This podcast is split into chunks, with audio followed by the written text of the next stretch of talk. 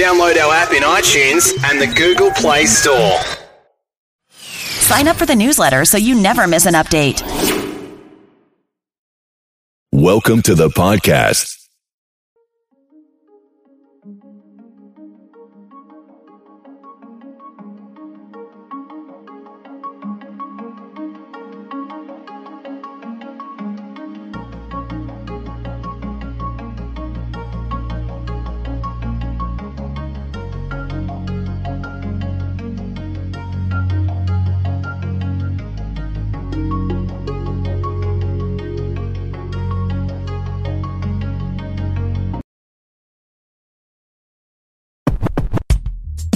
Welcome to the Smart Passive Income Podcast, where it's all about working hard now so you can sit back and reap the benefits later. And here's your host. He still believes building a solid email list is what all creators should be doing no matter what platform they're on. Pat Flynn.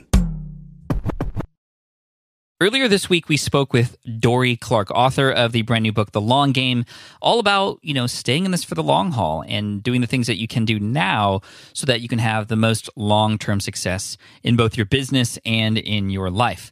And we talked about a lot of strategies to ensure that you're always staying on top of your business, your community, as well as your health and your mental health. All that stuff's really important to be able to do this for the long run, right? We don't just want those short term gains. We want the long term. We want the legacy. We want things to live beyond us and past us, even after we're gone. But today I wanted to talk about specifically how do we remain consistent? Because part of playing the long game, especially if you are going to be doing this for a while, especially in the creator economy, which we are in right now, you know, it can take a lot to remain consistent. It can be very difficult to remain consistent with continually uploading, with continually showing up for your community, with continually providing value. That that takes a lot of energy. And as somebody who has now created 510 episodes of the Smart Passive Income podcast and nearly 1200 episodes of Ask Pat. I mean, we're approaching 2000 total episodes. And that's just podcasts. I mean, we're talking over a thousand videos on YouTube. We're talking over a thousand blog posts on the channel or on the blog, excuse me, smartpassiveincome.com. And I've been pretty consistent. Now, I haven't been consistent the entire time. There have been moments where I've been derailed. There's been moments where, for example, a troll really got in my head and almost made me give up, and I stopped creating content for a good month or so. And that wasn't good. And I've learned my lessons from that the lesson being, hurt people hurt people had nothing to do with me, and more so because this person was hurt and they were taking it out on me. So that we'll we'll save that for another time. In fact, I've talked about that many times before and have a YouTube video about that. But we're not going to talk about that right now. We're going to talk about showing up and how to continually show up. And I'm going to give you five things to think about to help you do that. Number one is to do it enough, at least at the start, to turn whatever it is you're doing into a habit. I'm reminded of James Clear's book, New York Times bestselling author for several months now. In fact, I think several years. His book, Atomic Habits, an absolute game changer. He talks about this idea of providing yourself the opportunity to build a habit that will continually help you be successful. Meaning, you know, we have good habits, we have bad habits, but when you specifically build small little habits in your life that can help you remain consistent with creating content, for example, things can go a very, very long way. When things are now habitual, they become a little bit more automated. And it takes some time to get there. Some people say it takes, you know, seven times for a thing to be automated, seven times for you to remember a name, seven times for, you know, whatever. I don't know where that number came from. But really, what it's about is just repetition just continually showing up. And this is how the top athletes, this is how the top performers, the top musicians, top chess players, whatever, they show up continually and they get better every single time, right? You know, the 10,000 hours situation from Malcolm Gladwell. And if you don't show up, you can't get better. And even if you're just getting 1% better every time, when you build a habit of doing something, you can then focus on pushing yourself. And I think I heard Harry Mack say this. He is a uh, freestyle rapper on YouTube. He's gotten pretty famous over the last couple years, and this this year in particular, he's just crossed a million subscribers. His superpower is he's able to take any words or anything that he sees and turn it into an amazing free flow freestyle rap, and it sounds like he wrote it out ahead of time. And and it's genius. There's, we call them bars the way that he uh, not just like rhymes words but actually has it make sense and tell a story at the same time it's it's amazing. Definitely check it out. Harry mack. I haven't seen a talent like that before. But i remember watching a video where harry was talking about the fact that you know he doesn't somebody called out that he hardly messes up but he does mess up. But he's practiced so much and he's been practicing this freestyle situation since he was a kid that he can just breeze right through those mistakes and catch up. But more than that, the part that I want to highlight was when he was discussing how he practices. Because when he practices, he practices to the point where he's fumbling, he's falling, he's failing.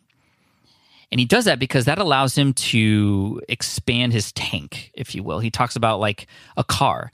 If you are trying to get to 80 miles per hour and your car only goes up to 100, 80 miles per hour, you can get there, but it's going to be a lot of work and it's going to feel very, very difficult. And who knows how long you can maintain that.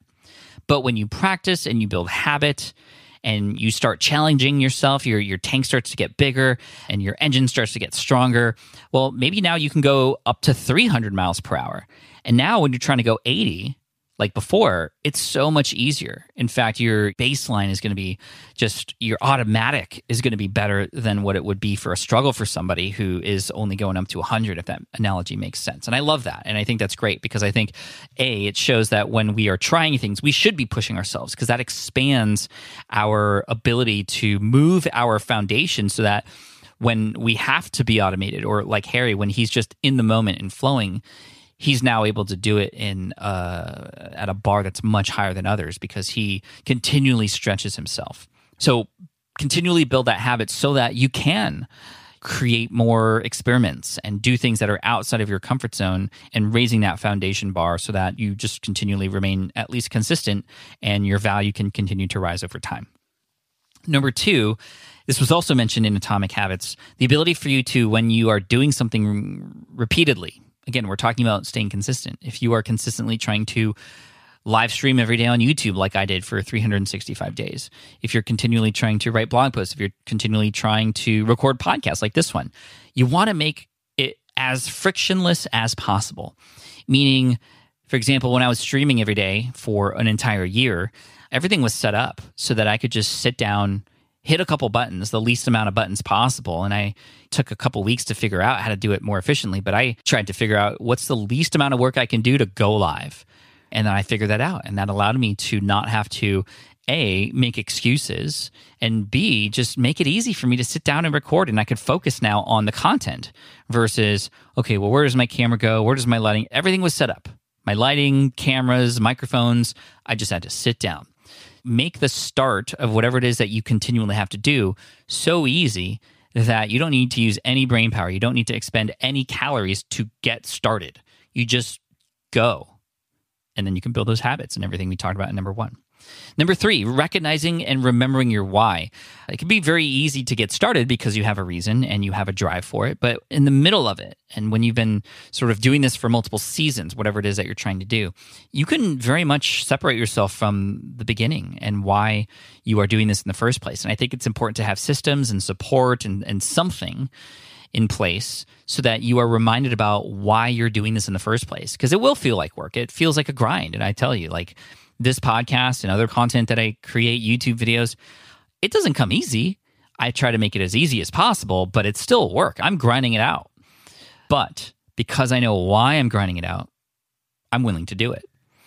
And so I have many of you to thank for it. I'm often reminded from the audience that you are a big reason why I do what I do. I'm reminded every day being at home with the kids who are growing up so fast, and I want to be a great example for them and I'm reminded by my mastermind friends and my colleagues and and people who just continually lift me up in the space that I'm trying to put myself in. Especially because, again, to point number one, I'm always trying, expanding, and sort of uh, you know raising my bar. So remembering your why. Number four, gamification. This isn't for everybody, but it's definitely for me. There's a reason why some people are so obsessed with their Apple Watches it's not just because they can read off their text messages from their voice into their watch. It's because they have these little rings on them that keep track of how many steps you take and heart rate and all this other stuff. and you have to fill out the rings every day. And I know some people who are absolutely obsessed. I knew a guy who was short on his rings one day that he got up on the plane. He was on a plane traveling. And because of the hour that it was, he wasn't going to be able to get his rings in on time and have an, enough steps that he ended up just walking on the plane up and down the aisle a bunch to get in those steps so he could fill up those rings because you get a streak. And worse than the pain of doing the thing, the work, the workout, the content creation, whatever, is the pain of breaking that streak. And so gamification can be a really amazing tool for you to continually show up, to keep track of what it is you're doing and, and try not to stop that streak. You know, this is why batch processing in the world of content is key because yes, there are weeks where I just don't feel like podcasting. There are weeks where I don't feel like getting on video. But because there are weeks where I am so into it, I'll batch process and use that energy that I have at that time to create as much as possible, multiple podcast episodes, multiple videos, so that when and if there are moments where I'm just not feeling it, it's still consistently showing up for people because we have a backlog, right? And this is where planning ahead comes into play so that you can remain consistent, not because you're grinding yourself to the ground, but because you've planned ahead right? And you've built yourself a little library or a compendium, if you will, of content that you can come out with still continually and consistently for your audience while you are taking breaks and working with your own energy and resting up when you need to. And then number five here, and this is one of my favorite things to do, is to mix it up. Yes, we want to remain consistent, and our audience expects a certain level of standard of quality in a certain type of episode. But honestly, one thing that's kept me going over time is mixing it up every once in a while. These Friday follow up episodes weren't always here, and they might not always be here. We're probably going to mix it up in some way, shape, or form, or who knows if they're going to move to its own podcast or, or what. But mixing it up allows me to get reinterested. It allows me to get excited again about something that feels like it's new, even though it's actually just a adjustment or a pivot or an experiment that I'm running within the business. And it also gets the audience excited, you know, as consistent as we want to be, a little bit of mixing it up or a pattern interrupt or a state change, as you will, hear it said sometimes, is always good to reset people to get them to go, oh, that's different. No wonder why I love this show. Or, wow, this is like, I haven't heard it like this before. This is interesting. And at least you're getting people to pay attention because sometimes when people consistently consume your content, they can begin to put on those blinders. And I think it's important to mix it up because when you mix it up, you can have fun. And when you're having fun, your audience is having fun. And I'm having a lot of fun right now. I hope you can tell going over these things. And I, I am just so grateful that I have 13 years of business experience now. I, man, that makes me feel really old. Since 2008, of experience of failures, of wins, of relationships, of trial and error and attempts and experiments that I could share with you. And a lot of this, everything here today, is not just me talking and regurgitating things that I've once heard before. It's me having also lived through these things, and hopefully you can tell uh, with with the fact that we're at episode 510 now that we've got this consistency thing down. Um, the other thing I'll share is as you begin to grow your business, and you might be in this place in your business right now, but there's going to be moments where you're going to start to feel burnt out and avoiding that burnout, like we talked about in episode 509 with Dorie, is really key. And this is where you make a decision to, you know, slow down a little bit, which is totally okay to do, or hire a team to help you so that they can continue to push the pedal for you or even push it faster or push multiple pedals to allow you to go in different directions should you want to do that without spreading yourself thin and burning yourself out.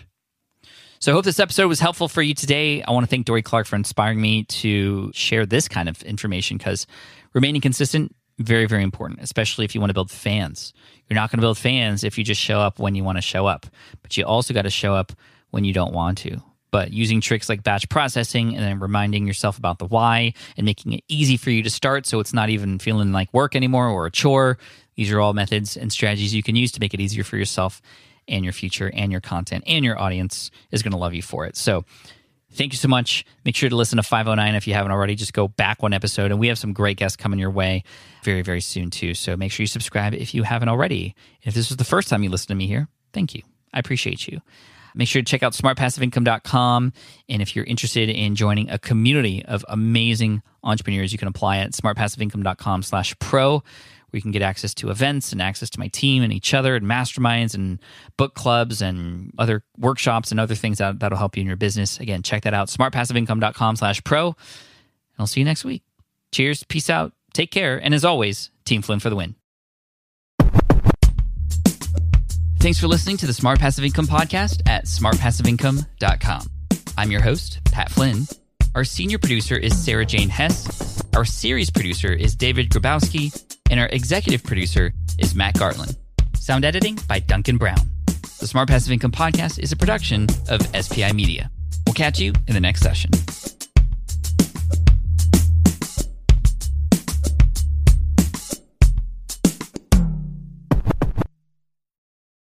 A while ago, I let you know that it was coming. But now I'm thrilled to let you know that it's finally here. Our newest podcast, The Community Experience, is now out and available wherever you listen to podcasts. Again, The Community Experience. It was designed to explore all things community and go deeper with you in terms of what it means to create and to participate in a community any community. Not only that, but we want to help you design communities that thrive, whether it's a niche community or it's based on fandom or tied to a personal brand or your business. So if you've ever found yourself asking questions like, well, how do we make a community flourish? How do we keep it vibrant and supportive, right? Can we actually create authentic connections in communities? Well, if you've ever asked yourself those things, you're going to love the Community Experience podcast. And each week, team members within SPI host the show. Jillian Benbow and Tony Bacigalupo, and they help you learn practical strategies and insights from people on the cutting edge of community building, as well as they give you a peek behind the scenes in terms of what's going on within our own community, SPI Pro. And we, everybody, myself included especially, believe that community driven content and commerce is changing the landscape of work and life, and that we hope you'll join us for the ride and embrace the experience. So, the community experience is now available, and you won't want to miss it. Episodes drop every Tuesday, so make sure to follow or subscribe wherever you listen to podcasts. Go ahead and subscribe now. The community experience. It's going to be awesome. Also, today's show is sponsored by AppSumo, the leading digital marketplace for entrepreneurs like you, and a great way to get your product in front of over 1 million entrepreneurs, founders, and small businesses. So here's what's going on they're giving away their entire $1 million Black Friday marketing budget to creators like you. If you have an ebook, an online course, templates, or any other digital products, this is for you. You list your product on AppSumo between September 15th and November 17th. And the first 400 offers to go live will receive $1,000. The next 2,000 will get 250 and everyone who gets listed gets entered to be one of the 10 lucky winners to potentially receive $10,000. So go to appsumo.com slash Pat Flynn to list your product today and cash in on this amazing deal. Again, appsumo.com slash Pat Flynn. Link in the description as well.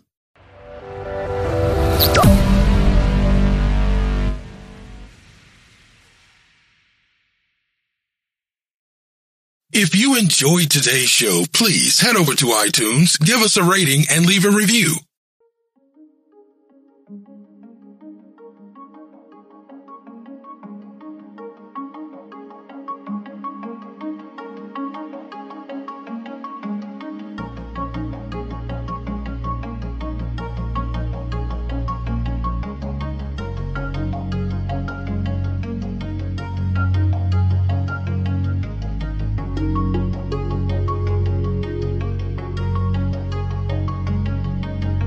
Kia ora, James McOnie here, co host of the ACC's Agenda podcast. If you're a fan of topical sports discussion and downstairs analysis, then make sure you check out the ACC's Agenda podcast, now radio voice, available now on iHeartRadio or wherever you get your podcasts. Nothing but sport. Join Darcy Waldegrave on the biggest hour of sport. It's Sports Talk, 7 to 8 p.m. Tuesday to Friday. Opinion and interviews. All the sport you can handle. Listen and follow on iHeartRadio or wherever you get your podcasts. News Talk ZB.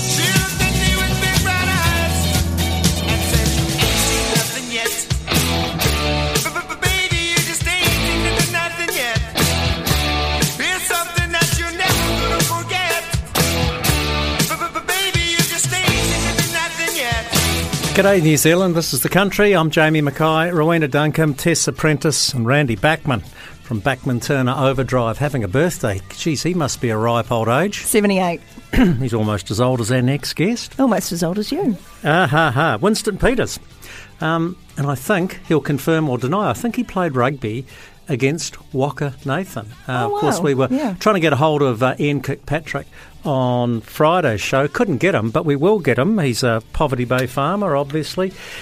Uh, lifestyler these days, and um, a former All Blacks great. Played a lot of rugby with Waka Nathan, so I want to talk to him about that. What's happening in the uh, Poverty Bay East Coast region, and also what's wrong with rugby when the game is dominated by bombs, up and unders, Garryowens, whatever you want to call them. Surely it is ruining rugby. So Winston Peters to kick it off. Ian Kirkpatrick, Doug Avery, the resilient farmer. It's Mental Health Awareness Week. So we'll see uh, what's happening in Doug's world and also um, update things in Marlborough. They're heading into their spring season. They traditionally start drying off at this time of the year. We'll see how they're getting on. And talking about drying off, uh, Phil Duncan, Monday's resident weather expert as well. Right, just before we get into it, what did you two think of the footy? I was uh, impressed that it was close the whole way through, if that's the only bright light we can take from it. And fabulous kick by Jordie at the end. Oh, Jordie was great all day, Yeah. defusing those bombs. He was, yeah. I'm glad he's such a big bugger because if we didn't have him back there, I think we might have been in real trouble. So But- well done, Jordie Barrett. Quite frankly, I'd rather watch the Heartland Championship.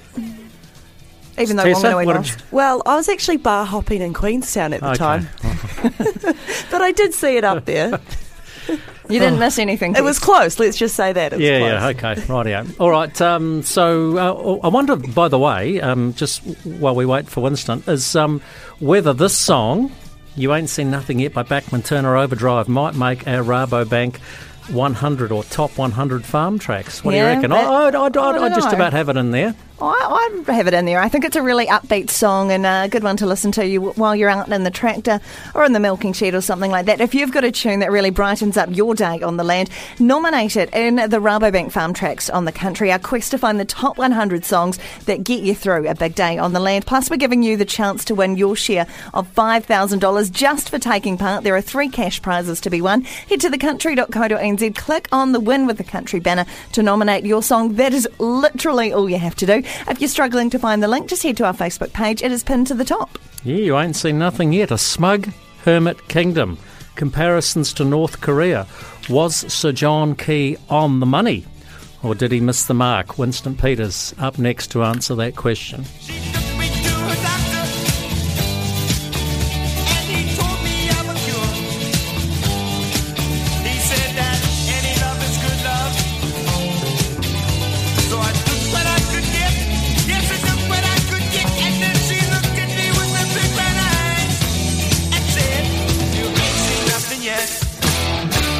Well, speak of the devil, guess who's up on the country now? His name is Winston Peters. And Winston, am I going to find you agreeing with your old sparring buddy, John Key, or Sir John Key, about how we get out of the COVID crisis? Well, the reality is that uh, we went from being at the very front of the world in uh, 2020 when uh, COVID arrived in this country, and uh, we've fallen back dramatically because, in terms of the vaccine rollout, which is our passport to a changed future, we were just far too slow. Far too slow on picking the right uh, testing method. That is having nasal tests as opposed to a, uh, you know, saliva tests, which are far more simple, far more speedy, and as accurate. And then in the rollout, we're way behind, and as a, as, a- as a consequence, we've got a you know, billion dollar a week lockdown happening. All of which, if the rollout had happened like they promised, would have been um, obviated, and we'd be making some serious progress now. Because John Key is right about this: the massive loss financially uh, is just building up our debt. Now, there is some debate as to who came up with the phrase hermit kingdom. Imitation is the most sincere form of flattery. Is it his saying or yours? Uh, look, I hate to say this, but uh, on I bet you Q&A you do. On Q&A a whole week ago, I used the phrase, and, and funny enough, some people called me and asked me, what do you mean by that? But anyways, uh, I saw John Key using that over the weekend, so I thought, well, at least somebody heard. Did you quote North Korea? No. Do you think John Key was wrong in doing that? No, he's not wrong in doing that. Uh, of course, uh, uh, the reality is that we've got a massive economic crisis on our hands. And it's one thing to talk about the safety uh, and the health of New Zealanders, which is a major priority. But we could handle both had we got the rollout fast enough. And uh, the idea that we're going to go, as it looks like, all the way to Christmas in a form of lockdown is a real worry when it comes to our economy. Yeah, but we've got And- the rollout going now, Winston Peters. But the trouble is, we're, we're even hitting a bit of a roadblock now. We're getting to that point where we're having real difficulty convincing the last 20% to get vaccinated. What about some of John Key's ideas? Are you, for instance, a fan of COVID passports, mandating vaccines? Well, first of all, the idea about a COVID passport will be forced on us from abroad. We can have all the debate we like in this country, but if other countries say you're not coming in without a COVID passport, you won't be going in there. That's the reality. And so, you know, some things it's forced upon you and it pays to be rational and sane and say, well, let's move with it now. But the real issue is, look, there were people walking out in April saying you're not listening in, terms of how to roll this thing out. How can you have 98% rollout in Niue and no 98% rollout in, for example, the Cook Islands, and then say it's a cultural problem in New Zealand? It's the approach. Why is Maori and Pasifika, or why are Maori and Pasifika dragging the chain? Well, they're not, but they haven't been approached properly. In the Hawke's Bay, for example, which is the standout area of the rollout where Maori are concerned, they did a, fun, a few things right. They went to the people and said, you need this. Uh, and where they haven't, they haven't had a response. You talked about a COVID passport. That's fine if you're in the market to head offshore. Most of us aren't.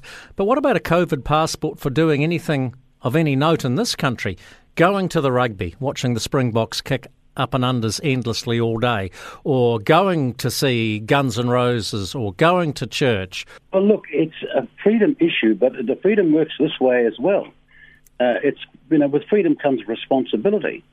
So, if, for example, you've got a restaurant and you're saying you can't come in unless you've got uh, you've been vaccinated, and that's it. Because people are entitled to say our workforce needs to be protected. And where's this most critical? Well, in our health system, it's critical. So, in our health system, the lead in terms of the health delivery in this country, then the rest of us should surely follow. If you're going to stand around arguing about your freedoms, the answer is yeah, well, you're free to not get vaccinated, but with it comes these responsibilities. You cannot enforce yourself or your uh, personality up close to people in certain environments, particularly inside. Auckland is the powerhouse of our economy. Do you see it staying in lockdown till Christmas? Surely you're not referring to level three lockdown. I'm staggered to hear you say that. That Auckland's the powerhouse of our economy. The powerhouse of our economy and exports and, and uh, wealth creation offshore is not Auckland. Have a good hard look at our export record and who's racking up the billions of dollars to keep our country going. Perhaps I should rephrase that. It's the commercial powerhouse of our nation. Everything, effectively, in a lot of ways, comes in and out of Auckland. That's what I Yeah. meant. Of course, economically, it is the primary sector. But you know what I mean. When Auckland shut down, the rest of us suffer. Oh, there's no doubt about that. And that's the tragedy. Uh, you, you'll find it very difficult at the moment because you've got a certain brand of people who all support one level of uh, campaign against COVID, and they will not admit any other alternatives. But when you say to them, come on, you were promising in April a rollout, why haven't you delivered? They haven't got an answer. So, of course, it's serious about our commercial centre, namely Auckland, Yeah, but are we scared? Are, are we scared and cowering? I see in the latest survey, 70% of Kiwis said they supported lockdowns. Yes, and they would say that because they haven't been given the viable alternative or the, how shall I put it, the debate and argument about a faster rollout for a safer economic and social future. If we were, for example, at the rollout level we should be, then why would Auckland have to be in lockdown? Because we're not going to get, I mean, first of all, let's look at it. I don't want to get too serious about this, but the idea that you're going to eliminate COVID is a fiction. It's a um, epidemic that will be with us for decades now. the idea that we're going to have elimination of COVID is really so sad because that's not the way it's been in the past with all the other things, including flu, influenza, and all those other conditions. Okay, let's change tact and just finish with yeah. uh, Waka Nathan, the late Waka Nathan. Now we're going to be talking to another great All Black, loose forward Ian Kirkpatrick, hopefully before the end of the hour. You, you're of a generation, Winston, and you must be proud of this. You played rugby against Waka Nathan. yes, I did actually. I, I was the first five eighths of varsity. He's a loose forward for Otahu. So, sure, I would most certainly remember him, yes. Did he collar you a few times? He was called the Black Panther. That would be politically incorrect these days as well, wouldn't it? No, but well, it shouldn't be. I mean, the reality is that uh, there was also a similar name for a guy, a great Portuguese player called Eusebio had that name because he was a brilliant goal kicker. Uh, you know, we, have become so PC, and Albie wouldn't have been uh, upset by that. But uh, no, he was a great player, uh, and uh, as the precursor to people like Kirkpatrick and others coming along. Just finish on the Springbok test. I know you're a rugby nut like myself. I think it was one of the worst rugby games. It was a close encounter, I get that, and there was a lot on the line, but it would be one of the worst examples of rugby I think I've ever seen in my life. William Webb Ellis didn't grab the ball and immediately do an up and under or a Garryowen. He ran with the bloody thing. The Springboks will kill rugby. You might say that, and it wasn't exciting, it wasn't exhilarating, but sometimes times on the paddock you're forced to play in the conditions and the circumstances you, you've got. Oh, take it up the guts. It sounds a bit like New Zealand first in 2023. well, look, well, the answer the answer to that is you're quite right. It was sad because uh, I watched the Boks versus Australia, and they were much more exciting games and different games. The Boks knew that they uh, had a very good chance of beating the All Blacks, and boy, they almost did. All right, Winston Peters, thank you very much for your time. Uh, really appreciate it here on the country. Thank you very much. Cheers. It is 20 after 12. You're with the country. Right, everyone it seems, it seems, is wanting to claim that they made up the moniker or the saying Hermit Kingdom. Of course, uh, John Key used it with his press release comments over the weekend. Winston claimed he used it the week before on Q and A, and now, and now, wait for it, another great New Zealander, Steve Wyn-Harris, is claiming he included it in one of his Farmers Weekly columns. Uh, three weeks ago. The only problem for Steve is no one reads his column.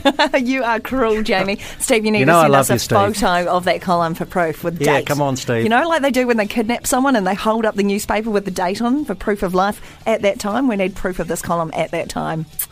Rightio, if you haven't caught up on the sports news, the Ryder, and I've missed this this morning, I've been busy writing a column myself. Um, the, the Ryder Cup 1909, the Yanks, the Americans, let's be more respectful, always in control of this one. Great, uh, great sporting theatre. Certainly more interesting over the weekend than the Springbok test. That's just my thoughts on it. A bit later in the hour, we're going to get opinion from an expert, a bloke who's played lots of tests and scored the greatest all black try of all time. He hates me saying that, Ian Kirkpatrick. But up next, it's Doug Avery because it's Mental Health Awareness Week.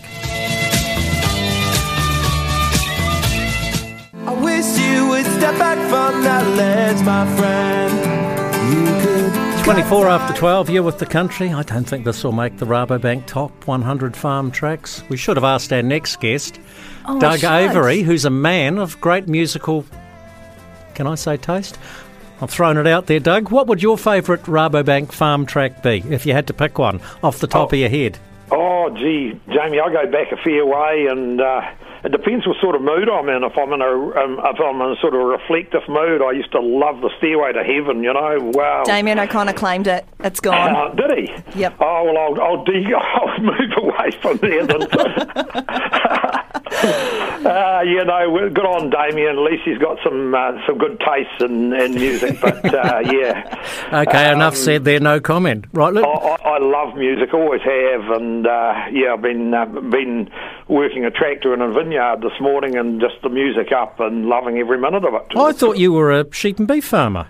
Uh, yeah, well, I am. Uh, well, I was, um, but I uh, yeah, just um, found a bit of spare time, and I rang a mate, and he said, "Oh, Doug, we're so far behind, so come and give us a hand." So that was that was cool. So there you were, mowing the grass between the rows of vines. Is that the yeah, correct Jamie, terminology? Kind of yeah. an interesting thing in, here in Marlborough, or New Zealand wide, 14% of our 18 to 24 year olds have actually gone missing uh, over COVID time and, and, and the like. They, they're not in education, they're not on the dole, they're not in training. Um, they're not receiving any other form of income. They're at home or something on their devices the, on the bank of mum and dad. And uh, so, you know, like here in Marlborough, the, the, the, the vineyards have got a critical shortage of work and workforce, and uh, an old bugger like me doesn't mind helping out. Doug, the, the mental health, I put it to you that, and, and it's, this is not the fault of the government, COVID's not the fault of the government, but there are other issues out there as well. I put it to you the mental health of the nation's probably as low as it's ever been. Uh, yeah, could well be. It could well be, but uh, you know, the the place that I want to take uh, take this is to the positive side. So mental health to me is an opportunity, not a problem. And uh, one of the things that we've all got is we've all got physical health and we've all got mental health.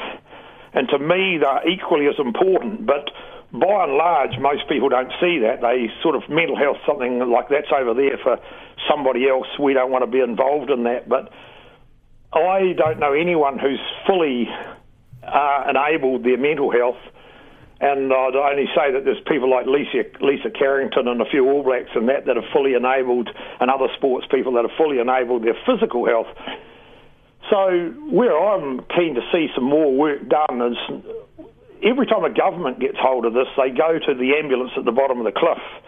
And if we stay working like that, uh, we're going to take a hiding as a nation in this area. If we choose a slightly different approach to view mental health as a huge opportunity to grow the, the capability of the nation, and uh, uh, then we'll start to see a complete change. And so when I'm finished on this uh, talk to you today, I'm going on to a two hour uh, process with uh, a lady called Gina Cooper from Auckland, and her and her husband Marshall have produced a program called Lofty. And uh, that's a program that can measure mental health. And of course, like anything, like the grass in your paddock, like the uh, weight of your stock, you can't go anywhere until me- you measure where you are. And Dr. Tom Mulholland's um, KYND app, you know, I go in there about every six months, and Jamie, I'm losing weight, so my KYND score's going up. Um, we can measure if we measure mental health, if we measure physical health. Uh, we can do something about it, and I'm really excited about these sort of ini- initiatives. But you, you know, transformational government, no, I don't think they'll ever think about that sort of stuff. Well, you're doing a lot of good work around mental health, and I'm sure you'll make a big contribution during Mental Health Awareness Week. Doug, uh, we talked at the top of the show about Marlborough, where you're farming there. Traditionally, at this time of the year, from now on in, you start to get dry. How are you heading into, well, we're into spring now. How are you heading into spring and summer? Uh, really, really well. So uh, I was out at the farm the other day, and uh, we had a terrible uh, six months up till June. Uh, but the recovery's been fantastic. Uh, we lost a few lambs in a storm um, in, in early August uh, when that, all that snow came through. But since then, uh, the lambs are picking up, and the uh, cattle that we've got on are doing incredibly well. So, yeah, Fraser, Fraser, Fraser and, and the uh, stock boys are, are really enjoying it, and I think that you know Marlborough. I'm looking out my window, and the Richmond Ranges have got a light dust of snow on and um, just been working out at Spring Creek. There's a hell of a lot of buds on the grape grow, uh, growers' vines. So, typical Marlborough fashion, they'll be hoping for warm, and um, the grass is growing like hell, and uh, yeah, no, it's all pretty good. Yeah, and so the mental health of everyone shouldn't shouldn't be too bad. Well, in some ways, farmers, I know they've got a lot on their plate to deal with, but, uh, you know, I look at poor old Aucklanders in level five or whatever of lockdown, and I think, you know, life on the farm, you know, when you put, when you make a comparison, farming's got it good, Doug. Uh, yeah, Jamie, I, somebody said to me one day, oh, hell, today's not a very good day. It's, it's raining or something. And I think, well, for somebody it is. And my advice for anyone that's not travelling well, just get a better coat or turn, turn, you know, look at your hands, look at the backs of your hands, and then think, well, if you've got to catch a rugby ball like Jordie Barrett did or didn't, some of the, some of them didn't. turn your hands around the other way and look at the palms. Look at the opportunities that are in the palms of your hands. So if you're going through a bit of a struggle and you look down at your hands, and every time you look at them, turn them up the other way and say, but what would it be like if I viewed life in a slightly different way? And when you start doing that to every problem that you get, like some mental health, guess what? The sun comes up. Well, I'm looking at the palms of my hands. They're a bit soft, actually. What do you think, Yeah, Tess? don't do any hard work. No hard work. of Only thing, they've, only thing they've held in recent times is a golf club, and not that successfully on occasions either, Doug. But never mind. And a beer bottle. Well, Jamie, Oh, Wendy- it was Wendy so. took Oh, right. Shots fired from Rowena Duncum. well, Wendy took me out to play golf the other day, and I don't think she'll invite me again because it's about 15 years since I played, and she decided that I'm probably better to stay back here and, and be grumpy on my own than going out and spoil her day as well. Just remember, Doug, when I started golf and I was having all sorts of mental health issues around my game, which I still have, still haunts me on occasions. A wise man said to me, There's only two people in this clubhouse who give a toss about your score. And I said, Who are they? And the bloke said, You. And the, and, the, and the other bloke's the one who's just won a beer off you. And it's quite right. No one actually cares. It's not the Yeah. Ryder Cup. I Um, think I think that uh, with with mental health, this is this is a time you know like we we all have got to sort of look at it, and you know listen, listening to Winston before, I totally agree with what he said for a change.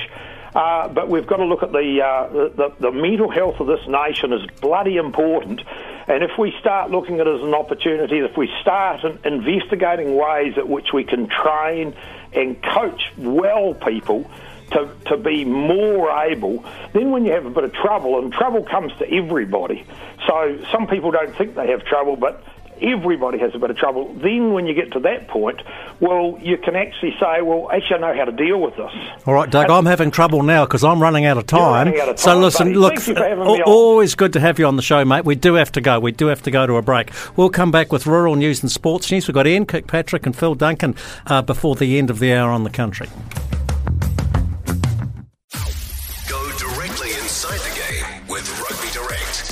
Listen each week to get the latest from the rugby world.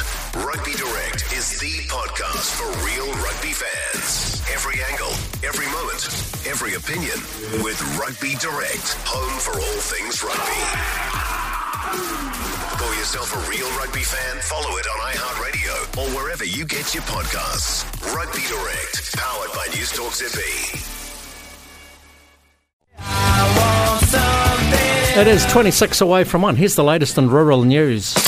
The country's rural news with Lawnmaster. Hardworking products for hardworking Kiwis since 1946. Visit steelfort.co.nz for your local stockist. In rural news, Synlait Milk has reported a $28.5 million loss for the July year, driven by a sharp drop in infant formula sales.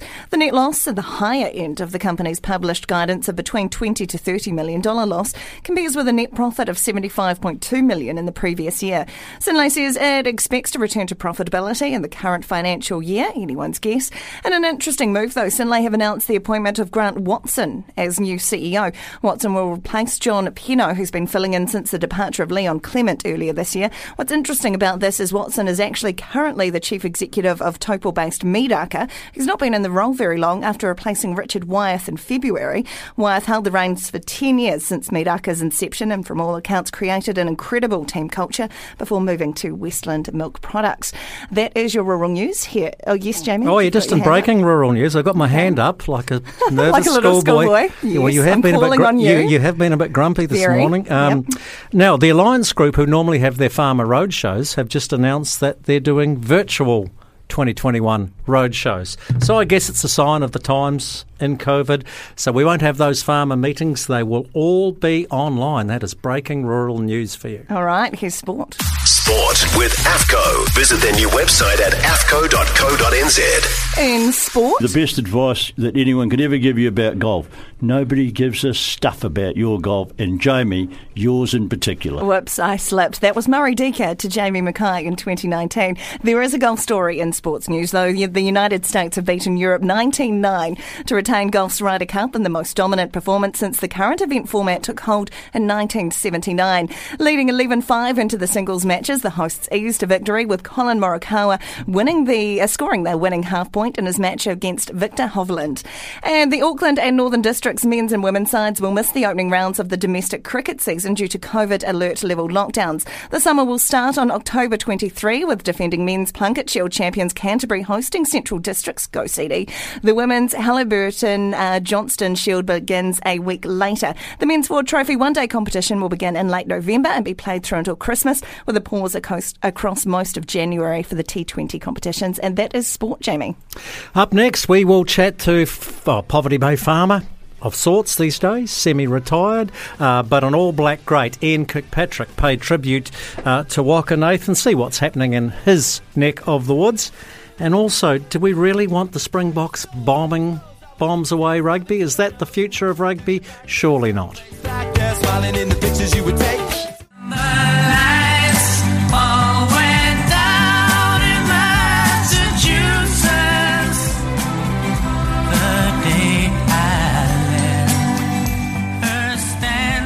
What a great song this is. This is the Rabobank farm track of our next guest, Ian Kirkpatrick. He should be Sir Ian Kirkpatrick. He can't be a, mile away from that one. Because, uh, Kirky, on your first ever All Black tour in 1967, you were telling us BBC One was playing this all the time and it was the favourite song of your coach, Fred Allen. What a great memory. Good afternoon. Yeah. Good afternoon, Jamie. Yeah, too right. Probably, probably Waka Nathan's favourite one too, probably at the time.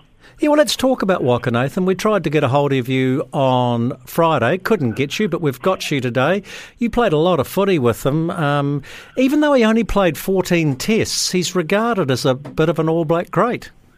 Oh, too right. Actually, I didn't play a lot of rugby with him at all. I mean, I was on that All Black tour with him, but he broke his jaw. And that probably allowed me to play my first test, although I probably Probably ended up, or so-called, putting K, K.R. Tremain out, but he wasn't 100% fit anyway. But the fact that Waka um, broke his jaw, it put him out for quite a while, and he got it broken in 63, 64 as well.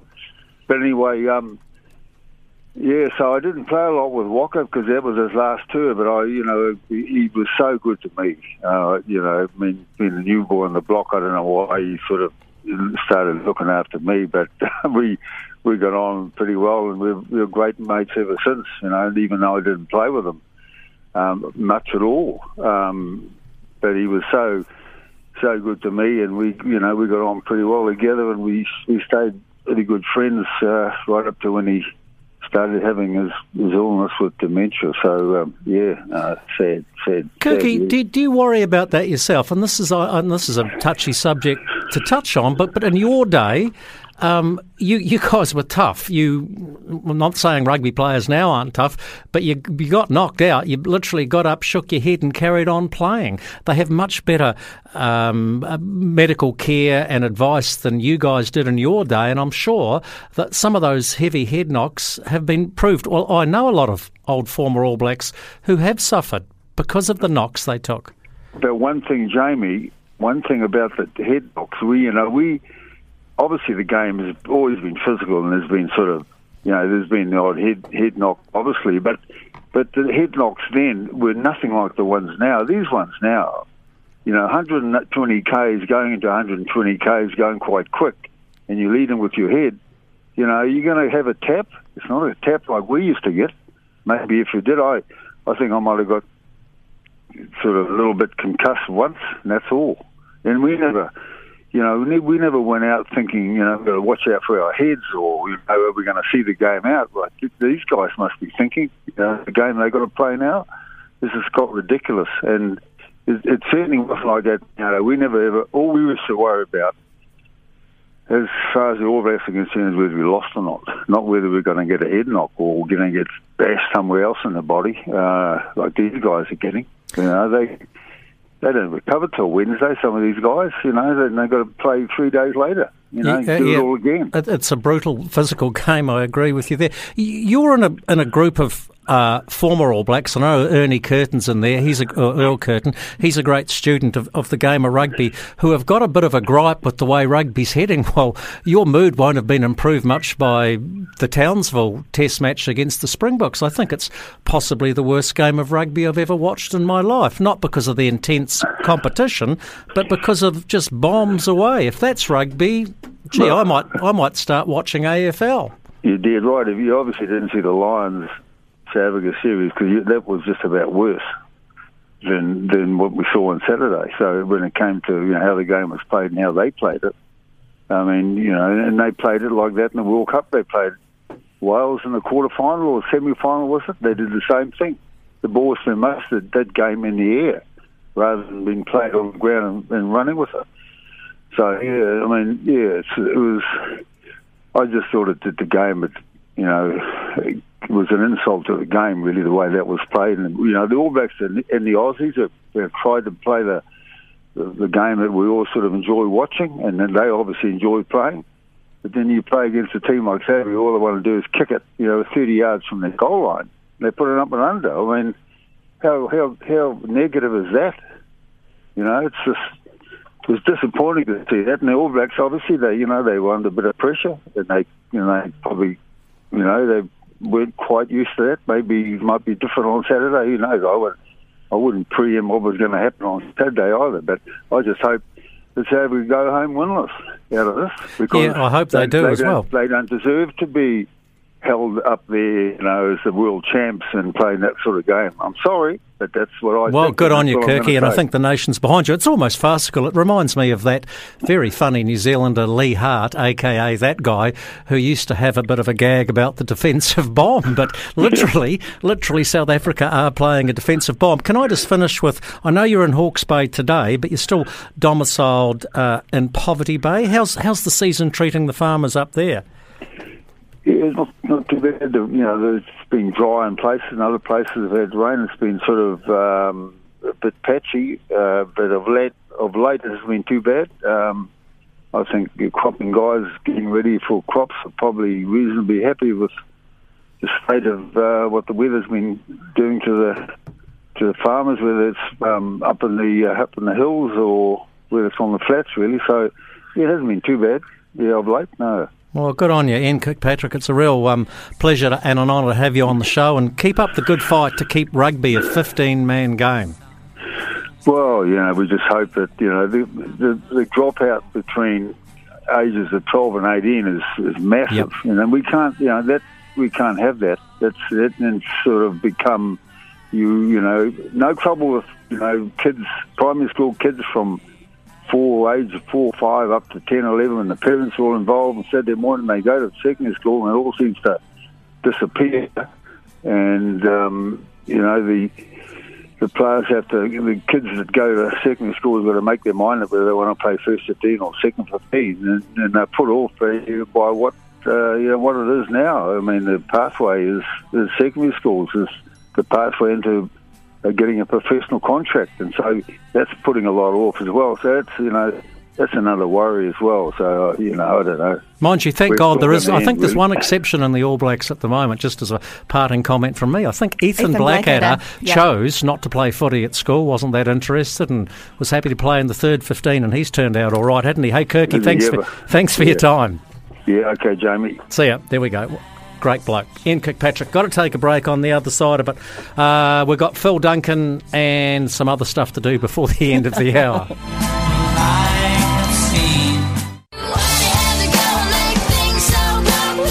It is 10. Oh, no, it's not. It's 9 away from 1. Um, yeah, Marty Banks. I love Marty Banks, but Marty, you missed the one that counted. We could have beaten Canterbury.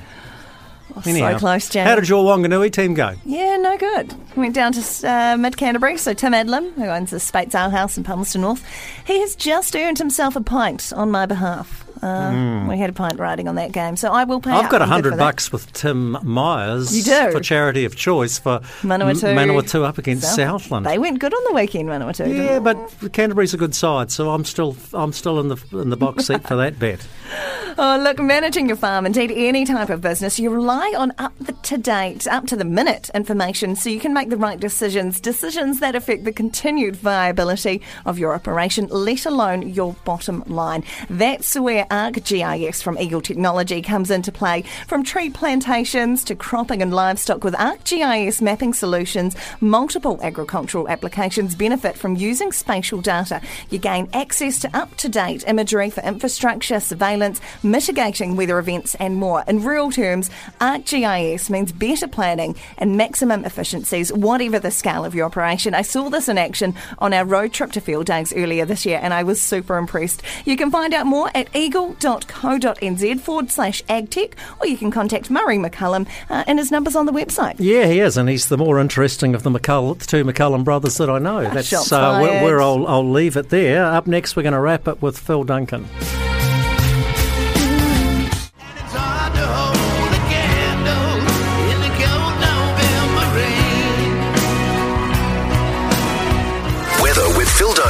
Thanks to NetSpeed. For fast rural broadband that's springing up like daisies, netspeed.co.nz. Well, I hope Phil Dunk- Dunk- Duncan, Duncan is more decisive. That's how I got that word confused. With his weather forecast than he is with his song choice. Took an age to squeeze Guns N' Roses out of you, and the trouble with Guns N' Roses, Phil, is you Aucklanders have flogged them from us here in Dunedin. Sorry about that. It's a good song, November Rain, though. It is a good song. It would have been great to I hear it play full it It would have been Yeah, great to hear it at Forsyth Bar. I, I can play that song on the piano, which is my biggest claim to non-fame. Your one party trick. Well, let's not worry about November rain. Let's worry about September weather. Very Yeah. quickly, just to finish the month off. So we, we've actually got a bit of a cold note coming through at the moment. Um, frosts in the South Island this morning. There'll be more again tonight, although mostly inland, so it's not not too problematic. And the North Island's got a low that's formed just off the Wairarapa coastline. That's going to drive in some wind and rain for the next 24 hours, especially in the lower half of the North Island. But as we go through this week, it's a very typical spring week. Um, sou'westers, showers coming through right through the week. But as we get to Friday, the first day of October, in comes high pressure, comes in for the weekend, and also brings down subtropical winds. So the first few days of October are going to be warmer than average, settled and dry across most of the country.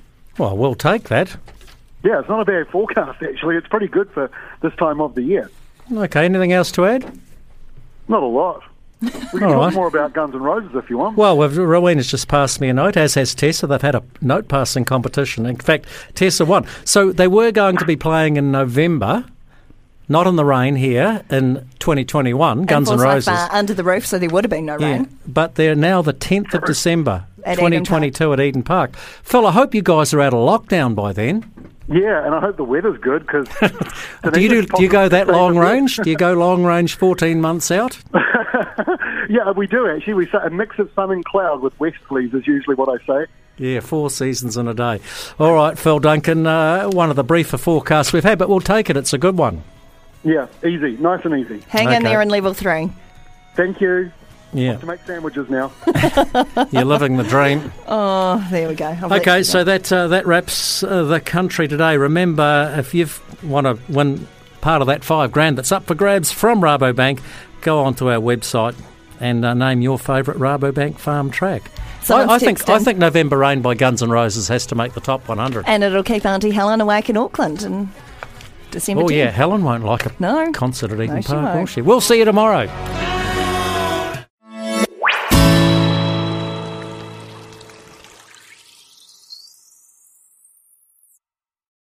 If you enjoyed this episode, Please leave us a review on iTunes.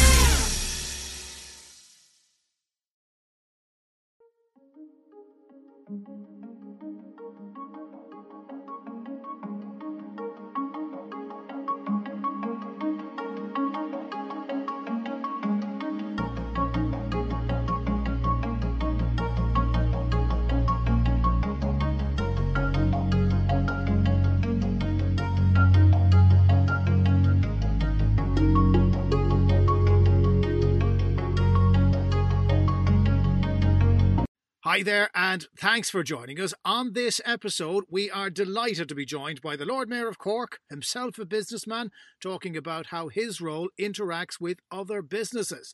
And we hear about the local impact of social entrepreneurship. I'm Jonathan Healy, and this is Red Business. Red Business, Cork's exclusive business podcast. Now, my next guest assumed the highest role in the city just a few weeks ago and has hit the ground running. More recently, he's been celebrating the success of pedestrianisation and the rejuvenation of the city centre. Lord Mayor of Cork, Colm Kelleher, how are you? I'm very well, Jonathan. How are you? I'm good. Thanks very much for joining us on Red Business. You were talking the other day about how important it is to get the businesses up and running in the city and the benefit that they're seeing from pedestrianisation. We wouldn't have pedestrianised everything that we did just a few months ago, yet now it seems impossible to go back. Yeah, completely. It's, it's it's kind of ironic. It took us a pandemic to realise that we could eat outside. Um, uh, no, look, uh, we've, we've permanently pedestrianised 14 streets within the city. Um, we've received funding from Fáilte Ireland recently, uh, 1.4 million for the permanent pedestrianisation of those streets and to enhance the streetscape, the likes of outdoor furniture and outdoor awnings and stuff like that. But we're leading the way nationally from a local authority point of view in relation to permanently pedestrianising streets. You can see it uh, when you walk in around the city, Jonathan. Um, there's more footfall. People are more enticed to come in, sit out, have a beer, have a bite to eat, um, you know, meet meet their friends in the city centre. And, uh, you know, business then, it can like trickle down economics from that because once they're finished their, their, their meal or their drink or, or what have you, they go in and they start shopping in around the city. Um, we've experienced an increase in footfall in the city uh, during the pandemic, would you believe? Um, it, it, it's kind of like uh, you, you, would imagine the opposite should have happened. Um, I know other local authorities uh, did the same in relation to pedestrianising certain areas of their cities, but Cork City Council is the first to permanently pedestrian. Mm. And, and, and I, you know, look, we always like comparing ourselves with Dublin, particularly when Cork is doing better than it. They didn't embrace it to the same degree up there, and, and it was all temporary. Yeah. You, you went full throttle saying, no, no, there's no cars going back on these streets these are for pedestrians from now on. Completely. Like, look, you look at the likes of, uh, you know, Princes Street and Cook Street and you know, they're all, and Caroline Street, they're all adjacent to Oliver Plunkett Street. And Oliver Plunkett Street was pedestrianised at certain points of the day anyway, um, with, with the raising barriers. So when we had a look at it and it came before council, we decided that, you know, we either go big or go home here. And what, what type of model do we want for our city centre? Um, and I know that other local authorities have been in contact with my office and also with the chief executive's office in relation to how have we done it and and how can they mimic it. Um, I know Dublin and Galway and even Limerick are looking at permanently pedestrianising certain streets above there as well. Um, Cork is uh, uh, has received 1.4 million from Fáilte Ireland, um, as I said, to uh, enhance the streetscape um, and the, the, the, public realm around the, the, permanently pedestrianisation of the streets in question. Um, and, and we're, we're, we're actively looking for other funding from central government and from EU funding also. So I don't think we're done in that regard. Um, but the uniqueness of I suppose, the design of Oliver Plunkett Street with all the side streets off it, the template was there and no one realised it. You know, um, like I went up Princes Street the other day there now, and it looks like something on a sunny day you you confuse it with Italy or or, or you know. You know. I, am not sure I've ever thought I'm on the Riviera on Princes Street, but I, will try and visualize it next time I'm there. Um, the, this is permanent now, so are we going to see how the streets that currently have that permanent infrastructure get on before we consider moving it elsewhere? Because I think that it gives the city a whole different feel to what we had pre-pandemic. Completely, completely. Look, as I said, people are going in, they're meeting their friends, they're on Princes Street, Caroline, Cook Street, um, and they're sitting down, they're enjoying the, uh, the, the, the the city, the ambience, the atmosphere, obviously a lot nicer in the summer. The money we got from Fáilte Ireland will, will weatherproof it to a certain extent. And look, it's it's in its infancy. We can only enhance it. I don't think anyone, um, from a business point of view or, or from a public point of view, uh, realised the potential that was there. And as I said, it took us a pandemic to realise we could do it. So it's a silver lining. Um, how long will it will we evaluate the success of it and look at other streets that remains to be seen? We can't pedestrianize every street in the city um, but uh, like you know you look at even like grafton street in dublin when they pedestrianized that a number of years ago there was uproar that they'd stop vehicular tra- traffic through it and lo and behold now it's one of the busiest shopping streets in in, in the country you know yeah, well, let's not forget the Grafton Street in Cork is after getting a new lease of life as well because people didn't even realise it was there. Now they're sitting outside it, is sipping a cocktail or two. Um, the nightlife side of it, though, mm. Lord Mayor, hasn't come back, and and we're conscious that we're looking now at, at the next couple of weeks when nightlife and nightclubs might resume. The fear you'd have is that some of the niceness, some of the reason people have gone back in, if the nightclubs start opening late night, might get a bit messy. Some people might be put off. Are you worried about that? Look, I think there's there's an air of personal responsibility upon everyone. I know the nightclubs have been detrimentally affected during the pandemic. Um, obviously, like it, with the lifting of restrictions again now, a further lifting of restrictions on the twenty second, um, uh, and the social distancing uh, requirement is going to be scrapped. We will have an increase in footfall in the city after hours, something that has been lacking for the last, I suppose, year and a half, nineteen months. Um, but it's no different to pre-pandemic. You know, um, a good policing model. Uh, you know, uh, business communities and nightclub owners uh, uh and late night bar owners coming together, working with city council, working with the guards, and uh, you know, working with themselves in tandem um, to implement a good policing policy for after hours. You're always, unfortunately, going to have aggro when there's drink involved, particularly late at night. But I would hope that you know the, the good citizens of Cork would have their wits about themselves, not to ruin it for anyone. You know. Um, I have to talk to you about your, your yourself, if I can, Colm Kelleher. I, you, you are something of an oddity. Uh, in the city council, insofar as you're a businessman, uh, you're new to the council. This is your first term. Um, people who work in business, who are their own business mm. owners, uh, tended to shy away from getting involved in local politics. A because of the amount of time that's involved, but B, it, it, you know, a lot of people go, "Why would I do that to myself?" Uh, but you're there, um, and and you're given voice to business in the council. Is it a different approach that you're taking as a result of the experience that you've had?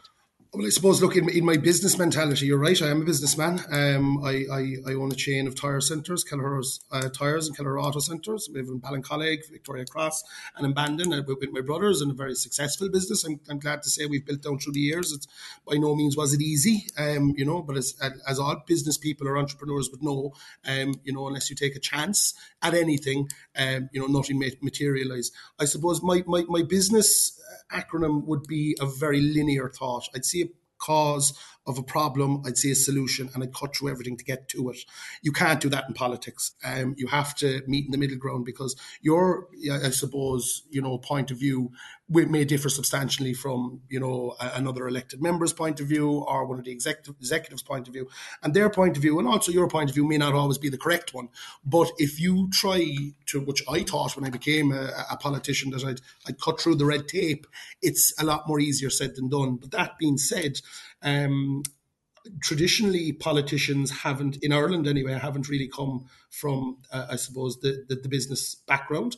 Um, thankfully, I'm in a position within my business that I can give a bit time to this. Politics is a personal interest of myself, but one of the main things that I would be I suppose focusing on is albeit you have to meet in the middle ground, I would be trying to streamline stuff because one of the re- main reasons I got involved in politics out in Ballincollig when I first stood in 2019, and you're correct to say it's my first term in council, and I was delighted to be elected Lord Mayor back in June.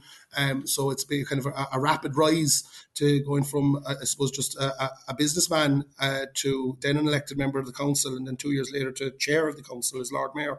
Um, but I felt back then when I decided to run that I had engagements with city council or county council at the time before the boundary extension, and uh, I just thought that there was a lot of red tape that was unnecessary, and it was sometimes productive. Mm. So that was one of my main reasons for getting involved. And look, uh, there has been advance. Uh, well, a obvious question: Have you managed to cut any of that red tape? I, I, look, uh, not all of it. Um, it, it. It's a lot more easier said than done, but um, I think, you know, since I've become a member of council and dealing with the political groupings in here and dealing with the uh, executive in here, um, they they find me, uh, as you said, a bit of an anomaly. Um, I, I, I just, I'm not one for for uh, sidelining stuff. I just cut through the red tape, and uh, sometimes I've been successful, and other times it's it's still a work in progress. Mm. Um, when, when you are looking back on this term, and I know you're just after starting, what would you consider to be a success uh, for the business community uh, uh, after you being in that high office for 12 months? Well, look, I suppose if you look at the city centre prior to the pan- pandemic, um, and you have all the issues that go with it, and you know, and you, you had pana bans, you had you know reducing footfall, you car parks, the whole lot. I think that the main focus of Cork City should be after post pandemic is that we recover better than what we were prior to it. We're awaking from a COVID slumber, um, and the, the investment that's been put in by central government with the docklands, with the city centre quarter, with with, with the uh, the infamous event centre, um, which are all seen to be finally now within sight. I think that when we do come back, we need to support businesses bigger and better than we did before because we're running a national or a city development plan at the moment and we're modelling it on a 15 minute city. Um, but the main ethos of that is that you bring footfall back into the city centre. Unless you do that with businesses um, and retail and even even accommodation, that's not going to be possible. Um, so one of the main things, if I, when I leave office in, in uh, next June if I had, you know, a, a contribution to do that. That Cork is a good place to do business. It's supportive of businesses. It's supportive of entrepreneurs for people who make employment, for people um, that bring footfall and bring revenue back into the city. If I can have helped in some way in that regard, then I would have considered a, a success. Mm. And is Cork in a great spot right now? Because you speak, I was only talking to someone today about London. They'd visited and they said it's dead, that there's nobody in the centre of the city anymore because all the workers haven't come back, even though in the UK they can. Dublin is very, very similar. Dublin at night, it isn't much fun anymore. Cork, because it's a small, compact city with all the effort that has been put in by the businesses and by the council is very, very different. Could Cork steal a charge here? Oh, definitely, 100%. And I spoke with my counterpart in Dublin just recently about this, um, and she was saying that they're finding it difficult um, to entice people back into Dublin city centre. Dublin is is far bigger than Cork, obviously, and sprawl. You would have town centres like Drumcondra now and Crumlin and stuff like that, where you'd have all your local amenities out of the city centre. We have it to a lesser extent here in, in Cork with the likes of Douglas, Ballincollig, Blarney, but it's great. We're such a small, compact city that we can entice people back in. Um, and I do believe that we can steal a charge here, um, like because, as I said, we're leading the way with the permanent pedestrianisations of the streets. Uh, other local authorities are looking at us, um, but it, we're kind of bucking the trend, trend as well because it's happening in London, it's happening in Dublin, it's happening in Berlin. I spoke with a colleague of mine recently; something similar is happening there, and we we seem to be bucking the trend. We've increased footfall into the city, we've increased business into the city, um, and you know if if we, we can maintain that, the better. You know. Uh, well, look, we, we await with interest to see how many people will be out there eating their dinner uh, on a cold, wet night in November. But I'm sure there'll be some souls who'll be happy to do it. And don't forget, it uh, is a, it's always sunnier more than it's raining in this fine town of ours.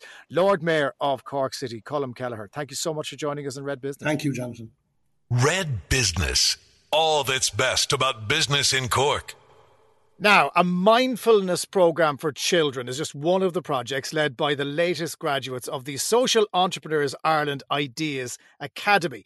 Kind Minds was set up by Cork based Sarah White and Julia Hearn and is designed to empower children's well being through workshops and guidebooks on mindfulness, creativity, and kindness, and all the good stuff, really. And it is the result of the work of Social Entrepreneurs Ireland. We're going to talk to Sarah in just a minute, but first up, Darren McMahon is Development Manager with SE. I. Darren, how are you? Good, Jonathan. How are you? And thanks for having us on today. Uh, it's lovely to talk to you. Darren, tell me a little bit about the work that you guys do. Yeah, sure. So to tell you really about the, the work we do is, is to focus on the first two words of, of the name really and, and what is a social entrepreneur. And the way we see it as an organization is that a social entrepreneur is one of Ireland and society's sol- uh, problem solvers they're typically you know they work close to a problem or they have a direct connection to a problem and they've decided to act really. So part of what we do as an organization then is to support those people uh, on their journey. And we would have three kind of key kind of areas of interventions which we would call step leap and soar. And sarah who you'll hear from today is at the very first part of that journey um, taking the first steps and putting an idea into action. Okay well let's find out what sarah did. Hi sarah Hello, Jonathan. Uh, lovely to talk to you. Um, tell me a little bit about Kind Minds and, and where the idea came from. So, uh, Kind Minds, as you said, was we set it up to empower children's well-being through mindfulness, kindness, and creativity. And so, Julie and myself had been were basically we're Montessori teachers. We'd been working with children for a long time and we had seen uh, an increase in kind of anxiety based behaviors and i mean you know yourself the pace of life has changed so much for everybody particularly in in recent years and we noticed that um, when we used mindfulness activities with the children, we saw a huge reduction in these anxiety behaviors. So we thought, you know, this this is great, and like parents were noticing it, it as well. So we thought, let's can we put this together? Can we put enough um, activities and tools together to make a program for children that would really benefit them? And mm. that's basically what we did. Yeah, now I know my kids are big into mindfulness because it's it is taught in schools. Uh, back, yeah. in, back in my day, uh, you were lucky to to kind of escape without getting a clatter. But um, yeah. now it's obviously a lot more focused on their mental health and their well being. But teachers and parents need extra resources on this because it's it's not in our natural ability to deal with this because we struggle with mindfulness ourselves. Exactly. Um, so yeah it's it, it is and it and, and it's great to see that because as you say like we we weren't we weren't given these tools. And i mean as as parents what we want to do is we want to shelter our children from the storms and things but like the best we can do really is to give them a raincoat and you know so that they can they can weather the storms and that's what these techniques basically do for them yeah, what what kind of techniques are we talking about here? Is is it the idea of just you know taking a couple of seconds to withdraw? Counting to ten was always a big one. Yeah, well, counting to ten is a great one, and it, basically it kind of comes back to the breath. What we've done is we we have a couple of programs. We have the Kindness Crusaders program for um, for children, so that builds skills. Um, like each workshop that we would do with the children would have a different skill that we'd concentrate on. So we might say the first workshop we'd work on the breath, and you know, especially small children, they wouldn't, you know, breathing in through the nose and maybe out through the mouth. That's not something that they typically be used to. So we do a lot of games and things around that just to get them used to that. Um, and then we might work on, say, um, their senses and super focus and um, gratitude and kindness and things like that so to them they're playing they're playing games and they're having a lot of fun and so are we. Um, but what we're doing is we're trying to build um, give them a load of techniques in different areas. So for in uh, breathing techniques movement techniques meditation and creativity as well. So just that they hmm. have they have that um, that kind of toolkit of techniques that they can take with them and use when they need to Darren, obviously, a very important work being carried out by Sarah and by Julie. But if we were to look at, at where the funding for this comes from, who supports Social Entrepreneurs Ireland, and, and how do you convince them to part with their hard-earned cash? Yeah, sure. So we are we are a national charity um, and a registered charity, Jonathan, but we are totally privately funded. So we would have a number of supporters that would back programs like the Ideas Academy. Um, we would have a lead sponsor who was Bank of America and also then in the west, the Life's Too Good Foundation would would fund that uh, initiative, and down here in the south, the Tomar Trust would be would be a funder of the of the Ideas Academy South. Um, in terms of kind of who those kind of people are, they're they have many backgrounds. Some are individuals, kind of kind minded, kind minded, um, impact driven individuals who kind of maybe have started up a business themselves and, and are looking to give back corporates then is very much so focused on on, on the community or, or, or in initiatives like like Sarah, but are, are looking to back kind of community driven or impact driven um, individuals, and then philanthropic foundations would kind of be the other cog in, in our wheel. Um, you got you put a call out for applications for funding. Um, obviously, we're speaking to one of the successful applicants, but your your demand massively outstripped the funding available, didn't it? Yes. So up to we've been around since 2004, and up to this point, we've been able to support 435 and just around in around that kind of different social entrepreneurs.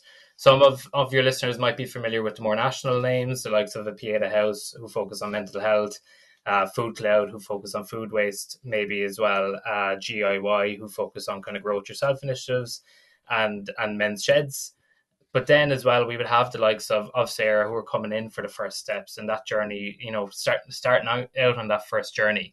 Um, this year, we, we, we aim to work with it in and around kind of between 90 and 100 different social entrepreneurs, but there are many, many more that that we're looking to work with. Um, as as I kind of said earlier to you, John, and I'm based in based now in Cork, and one of the initiatives that we're looking to do over the next while is really start to grow a network of support down here for for social entrepreneurs like Sarah.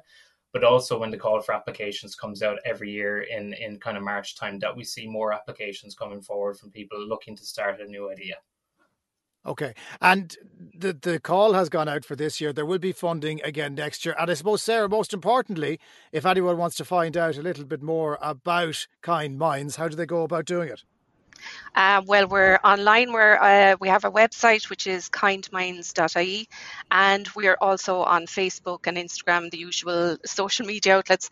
Um, so yeah, if anybody wants to find out, we're we're hoping to run some practitioner training workshops in the very near future as well. So come and find out about us.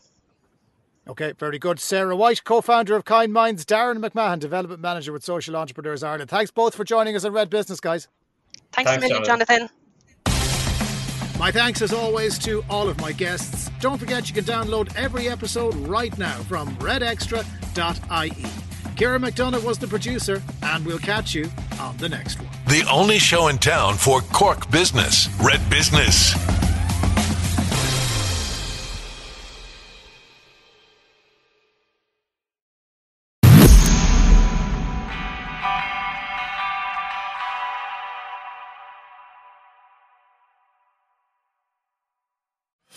Sign up for the newsletter so you never miss an update.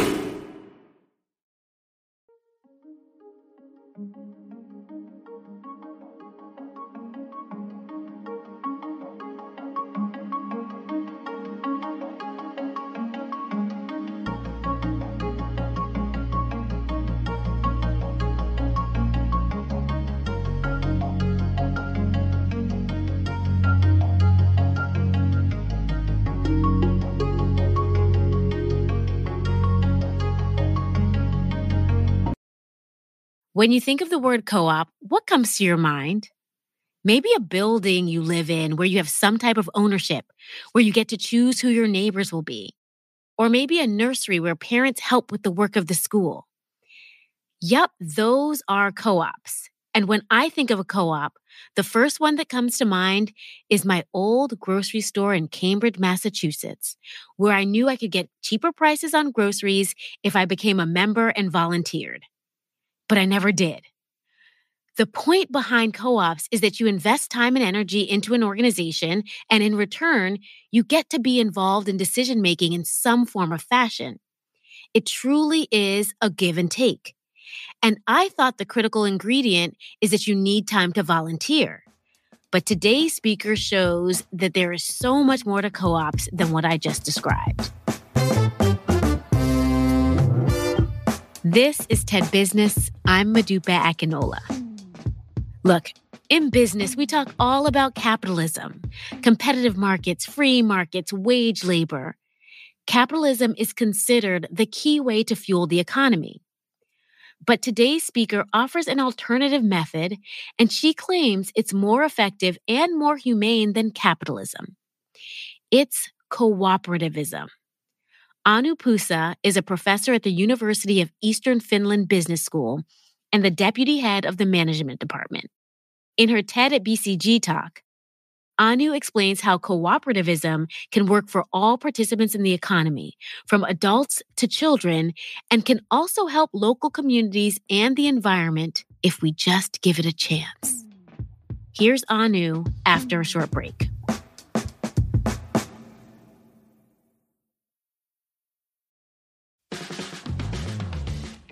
No matter who they are or what they do, companies want to give their employees all the support they need and deserve. Our sponsor, UKG, has HR and workforce management solutions that can give you the tools you'll need to help make your people, all of your people, feel like they belong. UKG, the cross category leader in HR solutions. Visit ukg.com to learn more. Hi, it's Debbie Millman from the podcast Design Matters. Thank you to User Testing for sponsoring today's episode. Stay tuned to hear about how user testing can help you with your new project.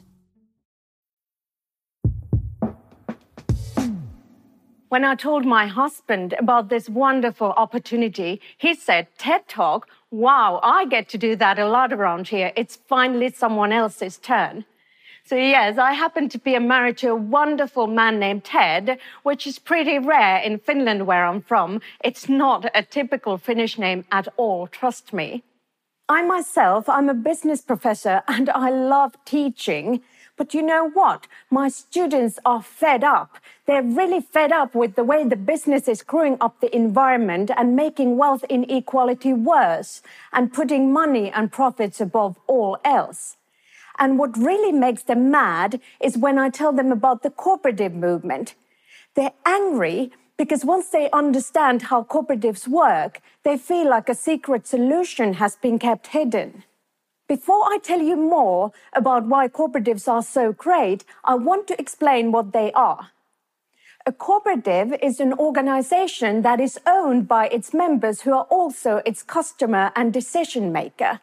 And unlike most businesses where certain owners can buy more power and influence, in a cooperative, every member has one vote, which was a revolutionary idea back when the model was first introduced. A regular man, not to mention a woman with no significant means or a prestigious position in a society as an owner and equal partner in business, unheard of. Perhaps it's still a bit revolutionary. Cooperatives exist in a sweet spot between the for profit and non profit worlds. Their uniqueness is based on the idea of duality. They have two distinct but complementary roles. On one hand, they act like any other business and try to make money. But on the other hand, cooperatives are and do so much more. They are people centered enterprises run by and for their members, and they try to achieve economical but also social and cultural goals to benefit those members who are just regular people like you and me. And what has happened for almost 200 years is that cooperatives have proven to make decisions with a view across generations instead of quarter to quarter to benefit more people and to anchor wealth in communities that might not otherwise attract investment while still being competitive and innovative. Sounds pretty good, right? I guess that's why at the end of a class the other day, a student, all red and jazzed up, basically shouted at me I've always been a straight A student, done all the work, read all the books, and now you're telling me that all my life I've missed hearing about a movement with this magnitude. I get this a lot. The organized cooperative movement started in 1844 with the Rochdale Society of Equitable Pioneers. This was a group of weavers and artisans who, out of desperation, opened a store together to sell things that they could neither get nor afford alone. The cooperative movement spread from there and became a global phenomenon. Many of the modern day credit unions and farm credit systems you see in North America are descendants of the famous cooperative Raiffeisen system in Germany.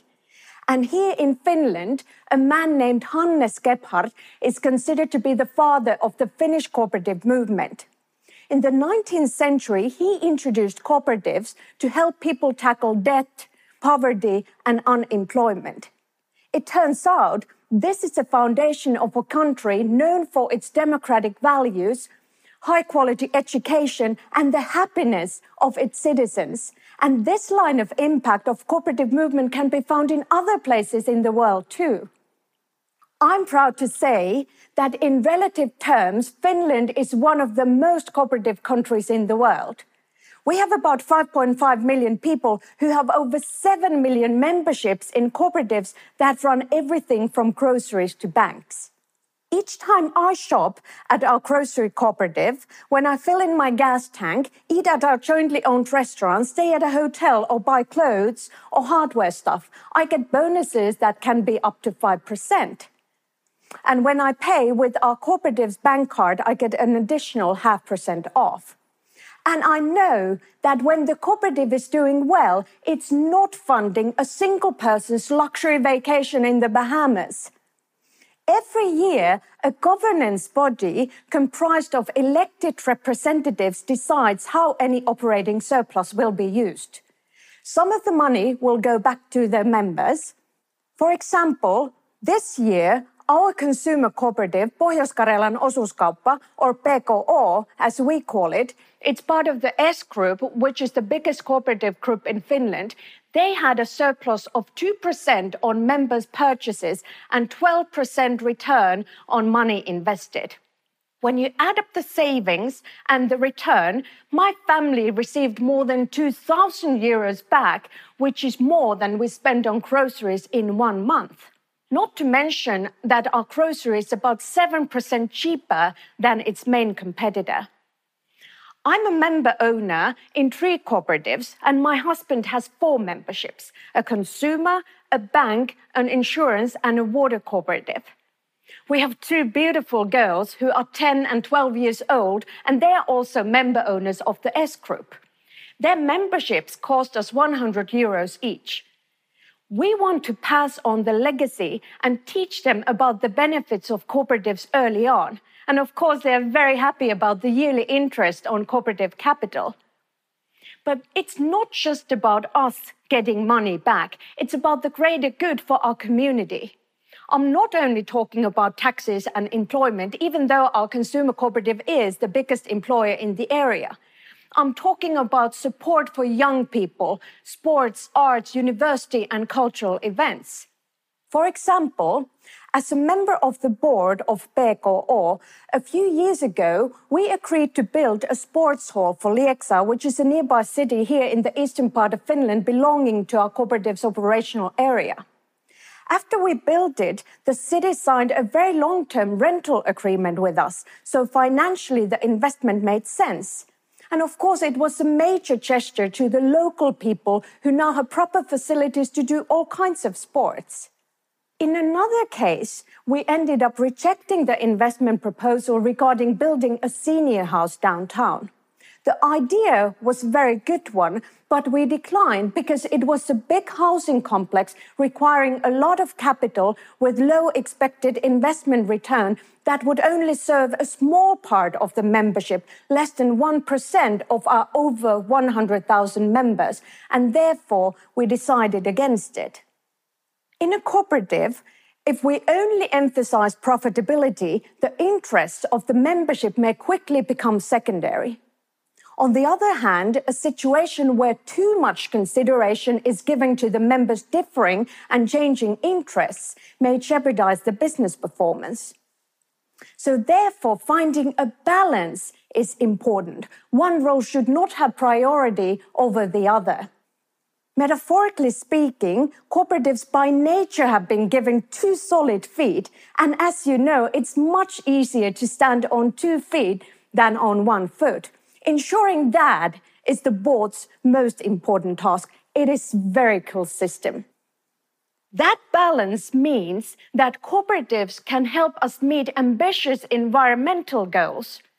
In Finland, for example, S Group aims at carbon negativity by the year 2025 a rescue, a network of 1,900 energy cooperatives with way over 1 million members, is promoting community energy, which is a key to decarbonized economy and a crucial step in tackling climate change. This is about more than windmills and solar panels. Community energy can help overcome the urban and rural divide and close the gap between North and South, between rich and poor, because it empowers local people. Community energy leads to energy democracy, holding the promise of an economy and a society based on cooperation rather than competition within the boundaries of the planet Earth. What is so wonderful about the cooperative system worldwide is that while cooperatives may sell different products or services, the goal is still the same for all of them to create sustainable businesses that benefit the people and the communities they serve, lasting for generations. This is also a significant global phenomenon, an invisible giant of the economy, resonating so well with the values of regular people. A form of business that recognizes that we people have other motivations and interests than purely and only economical ones.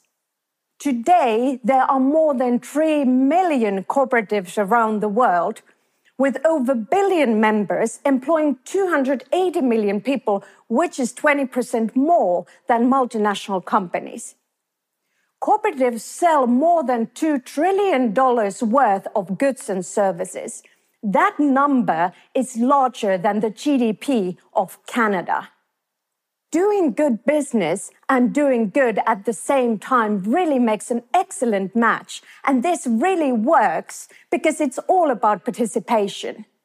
And while having lots of people involved in any project can often make things a little bit more complicated, we can also often get better and fairer outcomes.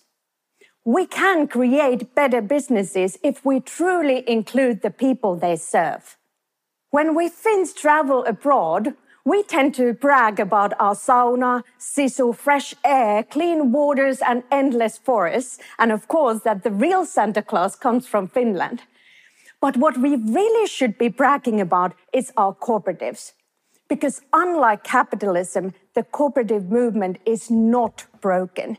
It just needs better marketing. Thank you.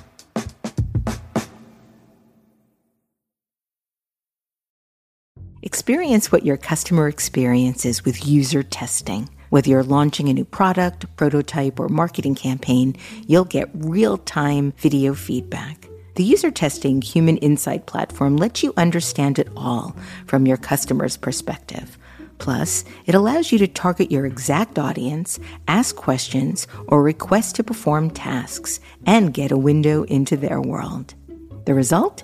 You feel what your customer feels so you can build the best experience imaginable. For a free trial, visit usertesting.com forward slash talks. So you might be thinking, this is all fine and dandy in a country like Finland, but what about the US of A? Well, let me tell you, cooperativism is already here. Sunkist Growers, the makers of that delicious orange soft drink that your parents never let you have, it turns out they claim to be the longest standing agricultural co op in the country. Their company is made up of thousands of citrus farms across the West and Southwest. And you know your neighborhood Ace Hardware? It's a co op founded in 1924 by a group of Chicago based hardware store owners. Today, the company is made up of over 5,500 stores around the world. The list goes on. There's Ocean Spray, REI, Cabot Creamery. Even the Associated Press is a co op made up of journalists and other media professionals who are guided by a leadership team. There are also smaller co ops that operate on the local level, from banks and credit unions to energy and communications companies. So now that we're all on the same page, that a co op isn't just a grocery store or a grungy dorm in college that you had to work to live in, how can you then think about incorporating this model into some aspect of your life if you find it appealing? You know, my church has its own credit union, which again is a co op. And I've never even looked into what it does, what the loan rates are, what it would mean to bank there, and how doing so could benefit the community in ways I've never thought about. So I'm going to look into it. Is there a co op in your neighborhood that you could take the time to learn more about? Whether it's a hardware store or an ice cream shop, knowing that using these services will benefit the community directly. And there is a database with this information. The National Cooperative Bank released a list of the 100 most profitable co ops in 2020. Take a look. There might just be one that's convenient to your work or your home. And for those of you who own companies, maybe you can think more deeply about whether your business can work as a co op. Others of you work for companies where it may be possible to incorporate the co op model in some way. The point is, the work of imagining a more sustainable means of doing business belongs to all of us. And maybe we just need to learn more about the co ops that exist all around, and with this new knowledge, market them better.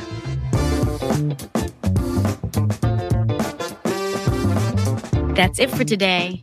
This episode was produced by Cosmic Standard with the help of Asia Simpson and Eliza Smith, researched by Cassie Brabagh, and fact checked by Eliza Solomon. Our mixer is Sam Baer, and special thanks to Anna Phelan, Grace Rubenstein, Michelle Quint, Corey Hajim, and Colin Helms. I'm Modupe Akinola. Talk to you again next week.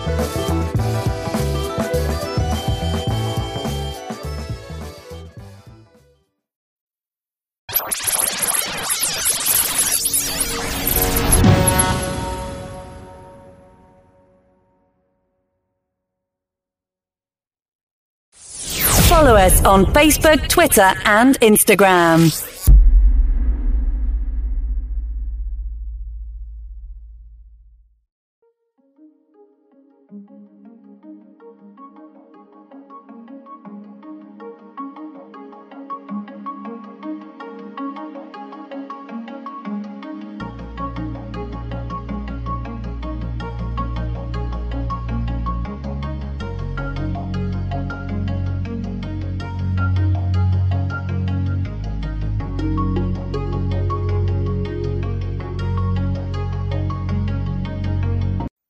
Advised that this podcast is meant for educational and informational purposes only and is in no way a replacement for legal or medical advice. The opinions contained within are solely those of the interviewers and interviewees and should be received as so.